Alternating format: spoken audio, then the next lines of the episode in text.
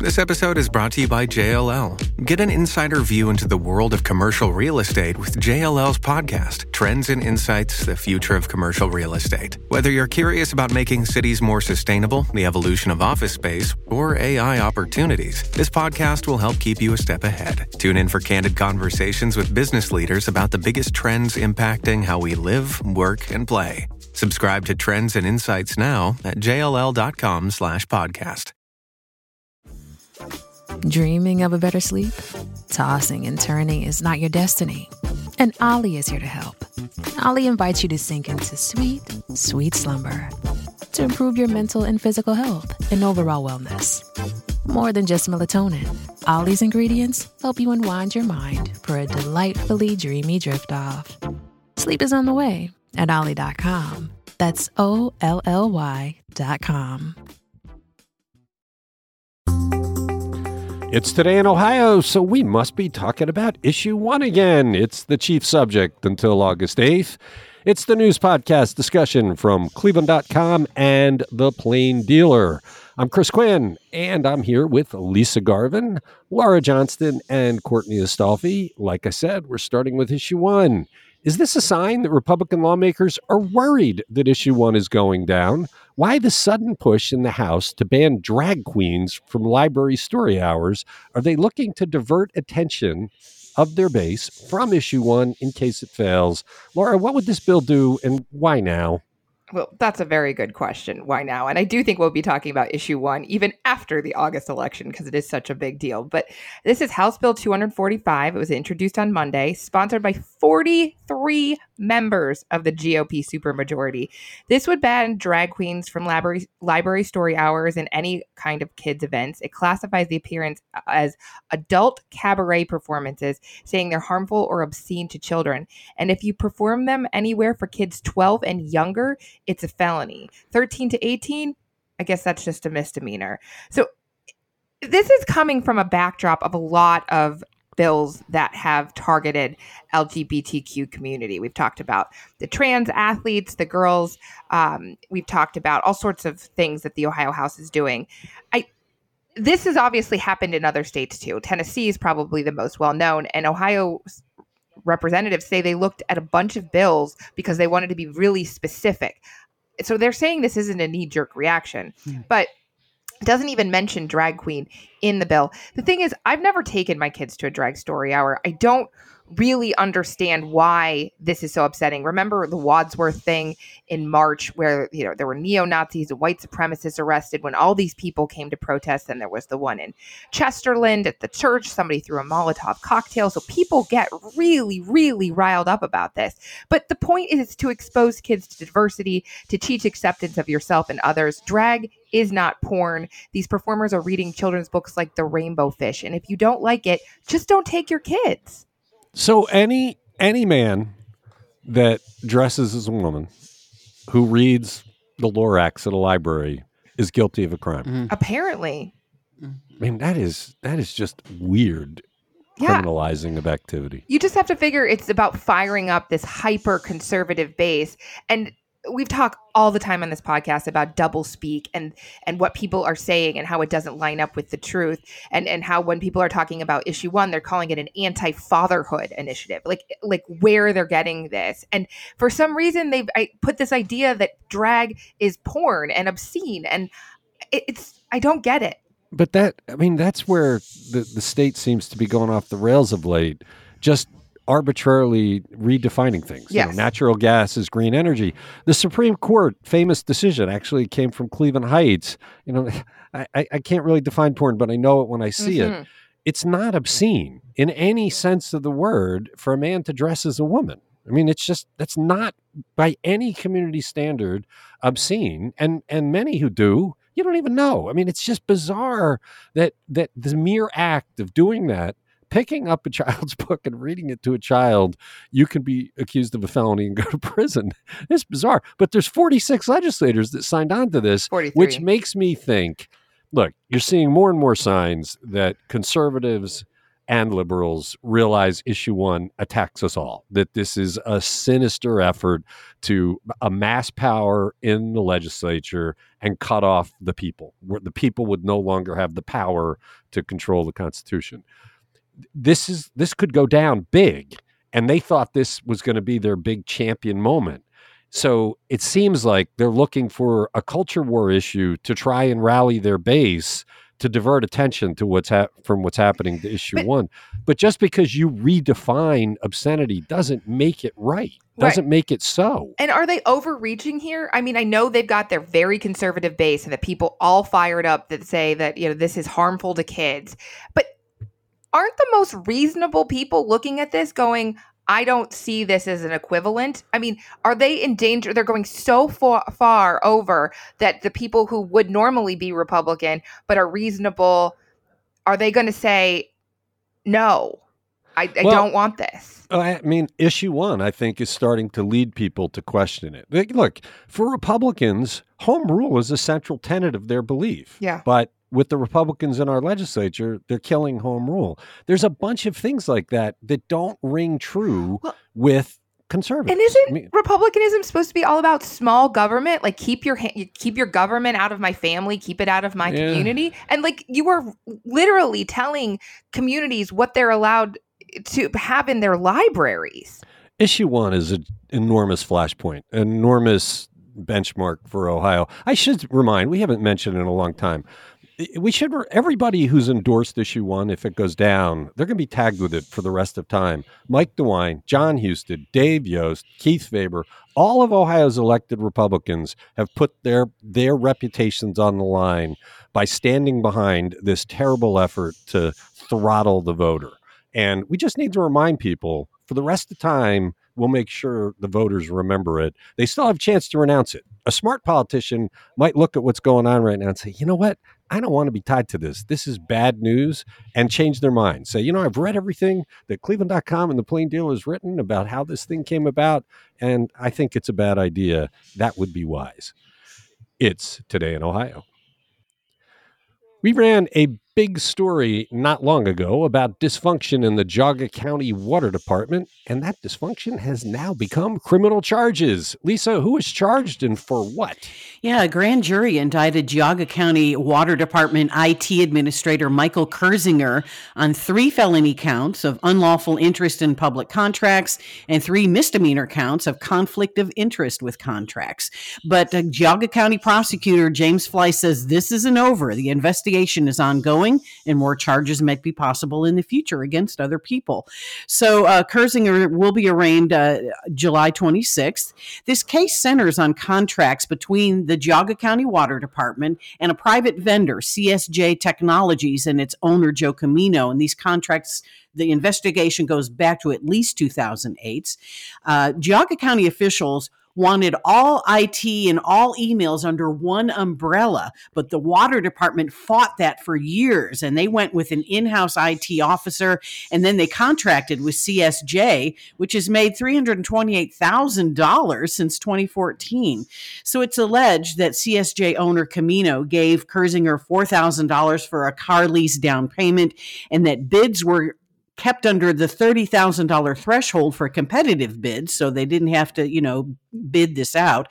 Camino was let go in 2022, but after that someone paid him and his company $16,000 with a county check and then a $3,000 check a year later. So even though he was, you know, they let go the vendor, this still went on.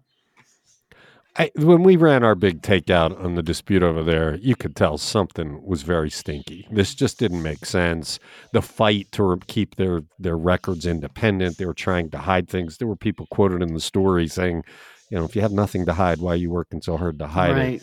So it's not a surprise. But man, this is a county that has a history of dysfunctional government.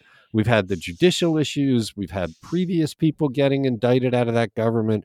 When do you think the voters of Geauga County are finally going to say, I'm fed up with the clowns that are running this place and demand some reform? This just isn't acceptable. Right. And let us not forget that, you know, this probably it's alleged to have led to the shutdown of the McFarland wastewater treatment plant in Bainbridge for three days back in, in uh, 2022 because you know they were the water department was being notified, hey, we're changing your administrative passwords, you're coming under our our umbrella, and then that Texas plant that treatment plant got shut down two days later. Yeah, I know. It's it's out of control. After the the search, after the raid to go and get the records, they let the guy come back into the building. You would think they would have said, "You know what? We need to suspend you now until we figure out what's what." I mean, who knows what other damage could be going on when he's back in the building? Uh, and and it's interesting that they said this is just the beginning. I mean, mm-hmm. it really is foreboding that some big stuff is yet to come. You're listening to Today in Ohio. Courtney, when was the last time Ohio executed somebody, and how many people now sit on death row? Yeah, yesterday marked the five year anniversary since Ohio's last death row inmate was executed. So, July 18th, 2018. And it sounds like there's a decent chance that this pause on, on the death penalty here in the Buckeye State will continue for a while just in line with broader trends in the US, people are increasingly moving away from using the death penalty. And right now, there's 123 inmates sitting on Ohio's death row. 23 of those are from Cuyahoga County, and most were sent there not too long ago in the mid to, you know, early 2000s. But this five year mark that we hit yesterday, that now means Ohio joins the ranks of states who have either gotten rid of the death penalty completely or haven't used it in half a decade. And most cases, m- most states have gone even longer without using it. Well, what's clear is this has to do with Mike DeWine as governor. He he's never said it, but most people have deduced that his religious beliefs, the same beliefs that have him as a staunch opponent of abortion, have him as a staunch opponent of capital punishment. Uh, when he's asked about it, he almost it almost is like a brings a smile to his face, like, "Yeah, you haven't seen any, have you?" And so I don't think we would have an execution as long as he's governor. You also have all the issues with method and all of the mess about it. And, you know, plus a lot of people have talked about how expensive it is because of the the cost of all the appeals. Uh, it'll be interesting in the next governor's race if it becomes a thing. If if candidates start talking about I'm bringing back the death penalty, or if they stay miles from it. But I'm pretty sure we'll go eight years at least without an execution in Ohio. You, you know, historically, Ohio, at least in the last 50 or so years, has been a pretty prolific executioner. 56 folks were put to death between 1976 and a few years ago. You know, one of the mechanisms that have led to this pause on the death penalty are just delays in in executing somebody. So we saw that recently with Keith LaMar. He's a Cleveland guy. He was convicted in 1995 for deaths during a, a prison riot. And just last week, the Ohio Supreme Court delayed his execution for three years. So just kind of moving the bar and pushing into the future seems to be the practice. But like you said, the drugs involved here are an issue. Pharmaceutical companies have told Ohio if they use their drugs in executions, they'll no longer supply them to places like state medical facilities. Okay. You're listening to Today in Ohio. Courtney, back to you. Do Cleveland officials have some qualms about a company that wants to run high speed broadband lines all through the city?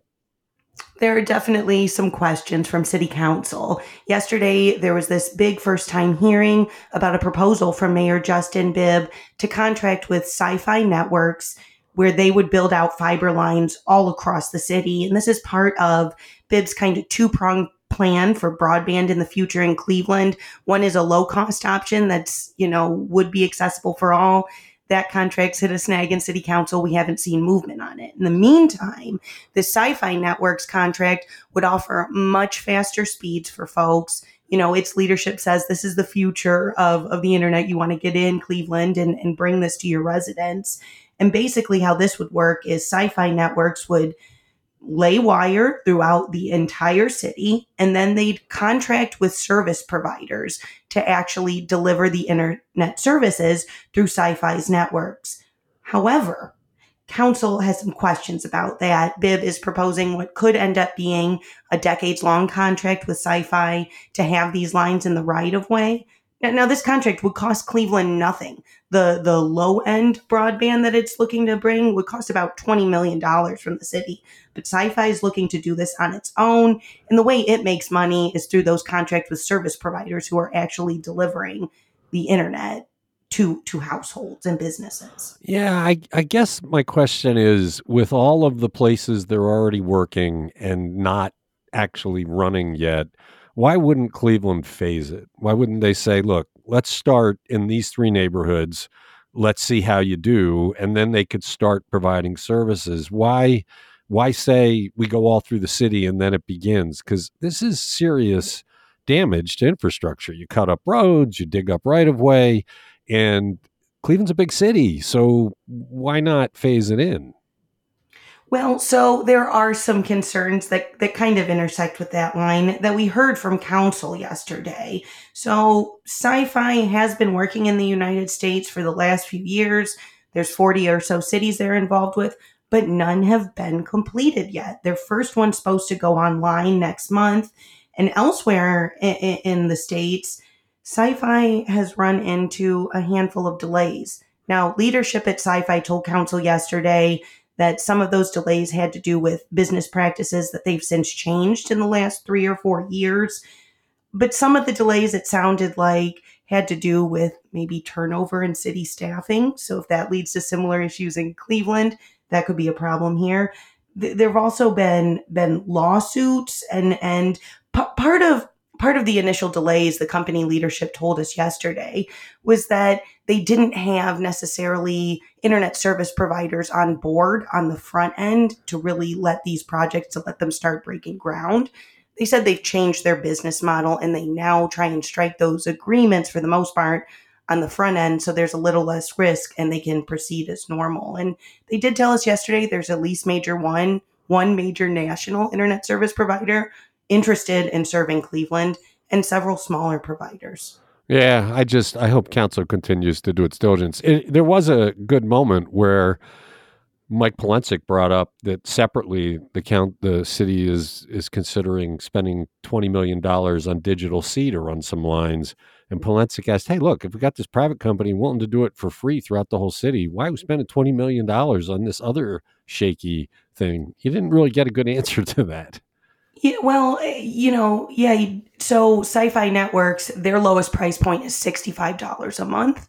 DigitalC is capped at eighteen dollars a month, so it makes it much more affordable for a lot of Cleveland folks. Is the idea? Okay, you're listening to Today in Ohio. Shipping can make or break a sale, so optimize how you ship your orders with ShipStation. They make it easy to automate and manage orders no matter how big your business grows and they might even be able to help reduce shipping and warehouse costs. So optimize and keep up your momentum for growth with ShipStation. Sign up for your free 60-day trial now at shipstation.com and use the code POD. That's shipstation.com with the code POD. Our latest Rethinking Childcare story looks at a success story. How has one couple run a home childcare business for three decades, Laura? And man, Gretchen Cuda Kroen just keeps cranking out riveting stories that introduce you to things you know nothing about. Yeah, absolutely. These these folks never take a day off, not even during COVID, not even after the day after the the wife and this couple gave birth. They turned their home into a childcare center with fenced off playgrounds, even a little pool with a lifeguard in the summer, and th- that's their whole backyard. They work 12 hours a day. So this is Marion and Dan Pike Pycraft. They're 63 and 68. They care for 12 kids under five, and they've been doing it since 1988. They have six kids of their own who are now grown, and that's basically why they started because Marion couldn't find childcare that was reliable, dependable. Um, a good price point and that she likes. So they opened Rockin' Round the Clock in North their North Ridgeville neighborhood. Uh, this is just regular hours, even though it says round the clock. They they tried to do part time, they tried to be more flexible, they just couldn't make it work. So you got to go full time and commit to this.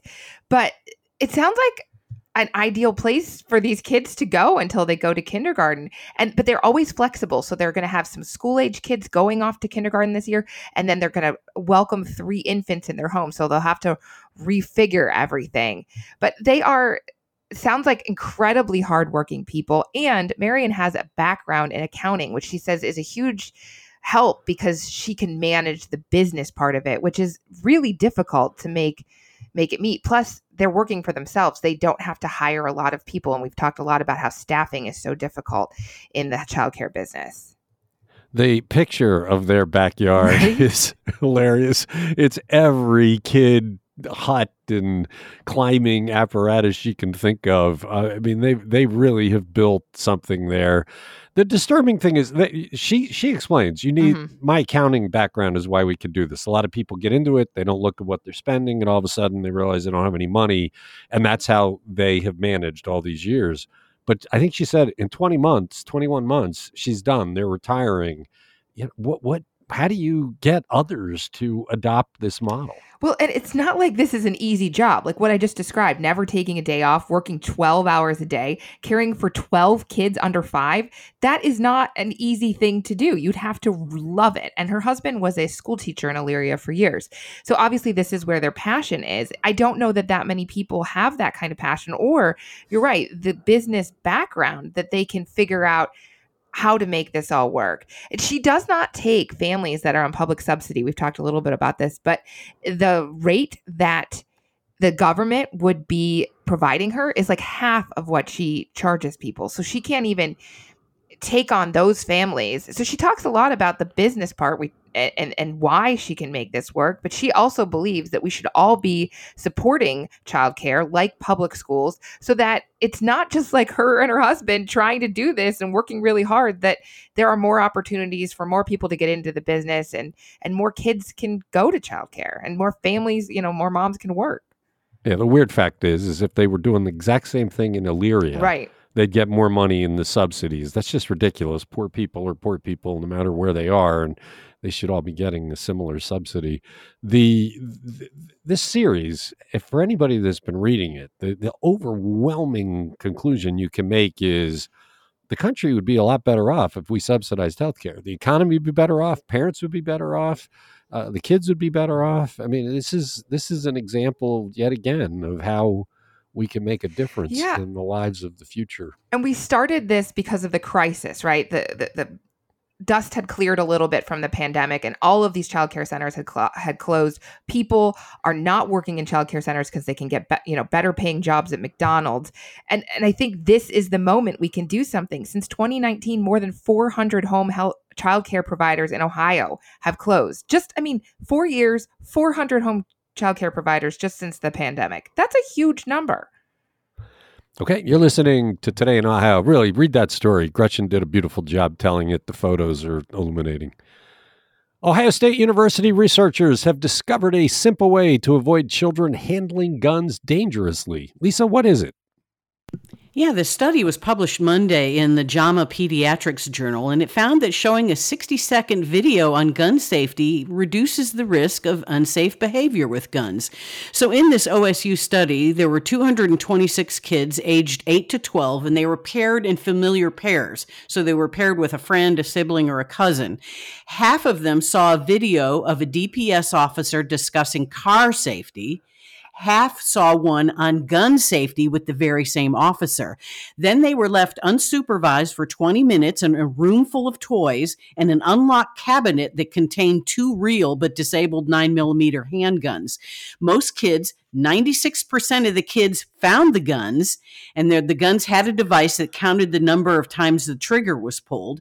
So 53% touched the gun, 23% told an adult, and then the kids who saw the gun safety video as opposed to the car safety video were three times more likely to tell an adult, and they held a gun sh- a shorter amount of time and pulled the trigger fewer times. That's fascinating, isn't it? 60 second video and you get through to the kids. Right. And this does contradict a previous study that found that a National Rifle uh, Administration safety video was ineffective, but it had a cartoon mascot called Eddie Eagle. So it was not a human authority figure. So they think that that might make a difference as well. They had to play that video for every kid in Cleveland and America. It might make a difference. Cool story. You're listening to Today in Ohio. The water off the Florida coast is above 90 degrees, which is not fun for swimming, but Breeze Airlines thinks Northeast Ohioans want to go to Florida in bigger numbers. Courtney, what have they added to their itineraries? They do think that they, they see some opportunity here. Breeze Airways is adding a nonstop flight from Akron Canton Airport to Fort Myers, Florida. So we'll see how the demand shakes out. But I will note that these flights don't start till mid November. So I assume they'll probably be uh, attracting folks in the colder months up here. This, this flight will run three times a week Tuesdays, Thursdays, and Sundays. 137 seat Airbus is what'll be taking folks both ways. There's great deals and promotions uh, for the first like week or so, $60 one way flight. So check that out if you're interested. But this does add a new Florida destination for Akron, Canton, and Breeze Air- Airways. It's already flying to Orlando, Tampa, and West Palm Beach, plus a few others that are outside of Florida. Yeah, I, I, I, I, was being facetious, making fun of the hot temperatures of the water. People in Ohio love to go to Florida in the wintertime. Uh, I, going in the summer, you just bake and boil, and now you can't even cool off in the ocean. It's today in Ohio. U.S. Senator J.D. Vance has been big on culture war items of late. Lisa, what legislation did he introduce as his latest measure? It's called the Protect Children's Innocence Act, and that would make it a Class C federal felony to provide gender affirming care to minors, and it would be a sentence of 10 to 25 years in prison upon conviction. It also bans taxpayer funding for gender affirming care, including coverage through the Affordable Care Act. Would ban universities from providing instruction on gender affirming care. And then non US citizens who provided care to minors would be ineligible for US visas or admittance into our country.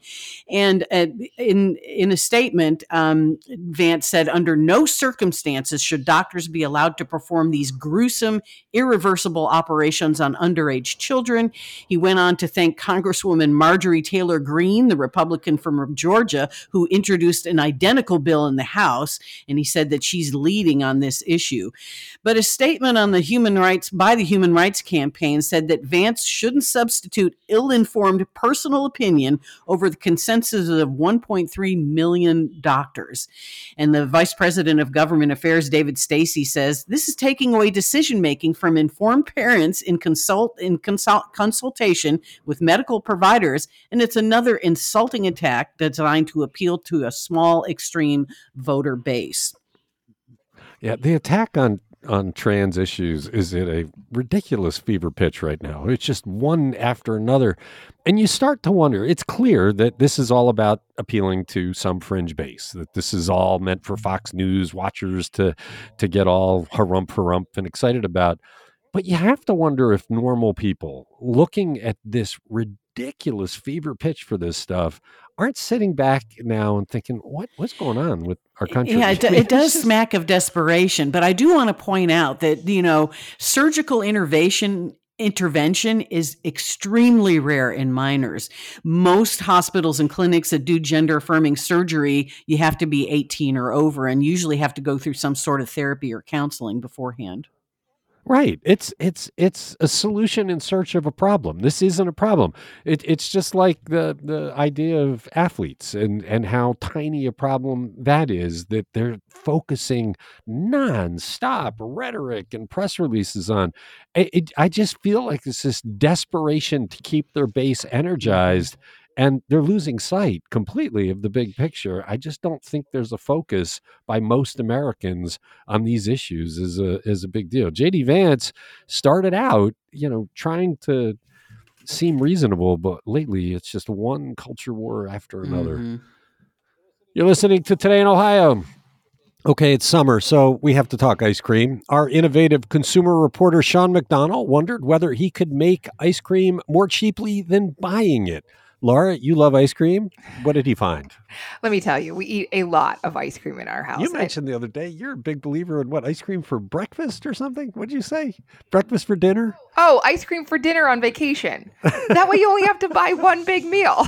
you get a hotel with a free breakfast, you eat a big lunch, and then you eat ice cream for dinner. There's nothing uh-huh. wrong. But my kids will tell you the last day of vacation, if we're on a week long vacation, I let them eat ice cream for breakfast. It's become like a, a tradition. but anyway, we eat a lot of ice cream. You cannot buy make it cheaper than you can you know, buy it at Aldi or I mean and that's what Sean came up with that you could make some really interesting flavors with an ice cream maker and you might be able to make like the high end type Haagen-Dazs or Ben and Jerry's cheaper but like if you're fine with eating Edy's or, you know, Giant Eagle brand, you're not going to beat those store prices. I got to say, I did start making our own whipped cream, but that wasn't so much a cost thing. I just felt really bad about the plastic for the environment. And so if you buy the heavy whipping cream, it comes in a carton, which is cardboard. And then I don't feel like I'm polluting as much. But that is the key ingredient in ice cream. It's a base of mixture of dairy, eggs, and sugars with, with that heavy whipping cream, which is not cheap. Like a tall one, which I'm not going to tell you how big it is because I don't know, is more than four bucks. Well, one, when you make your own whipping cream, it's a hundred percent better than mm-hmm. anything you can buy. So that's why you do that. Um, two, what what you're not addressing here is the quality of the ice cream. There's a that's wide true. range of quality in ice cream. If you make your own ice cream and you do it right, you have a much richer ice cream than you might be buying at Aldi's. So it, it, it, it's one of those things where are you doing this to save money or are you doing this to have gourmet? Ice cream is terribly bad for you. It's full of fat, it's full of sugar. It's not something you should eat a lot of if you're going to eat it, you want to eat the best, and maybe making it is the way to go. I did stop eating that like half fat light ice cream because that yeah. is not Ugh. worth it. You're gonna if you're gonna eat ice cream, eat the right the right ice eat cream. Eat the good but stuff. Sean did say, yeah, that this tastes better, but you need to eat it right away. If you want to keep ice cream in your freezer for a long time, it doesn't freeze well, I guess. I you can. Hmm, I don't know. Yeah, I don't know. I've done it. I, I, I not in a long time, but I've made ice cream. It, it's you can make some interesting flavors for it. I, we don't have time because I, you know, otherwise I'd ask what kind of ice cream would Barbie eat. But we got to go. it would be strawberry because it has to be pink or cotton candy. That's gross. Of course, you would have an answer to that question. That's it for today in Ohio for a Wednesday. Thank you, Lisa. Thank you, Laura. Thank you, Courtney. Thanks everybody who listens. We'll be back Thursday.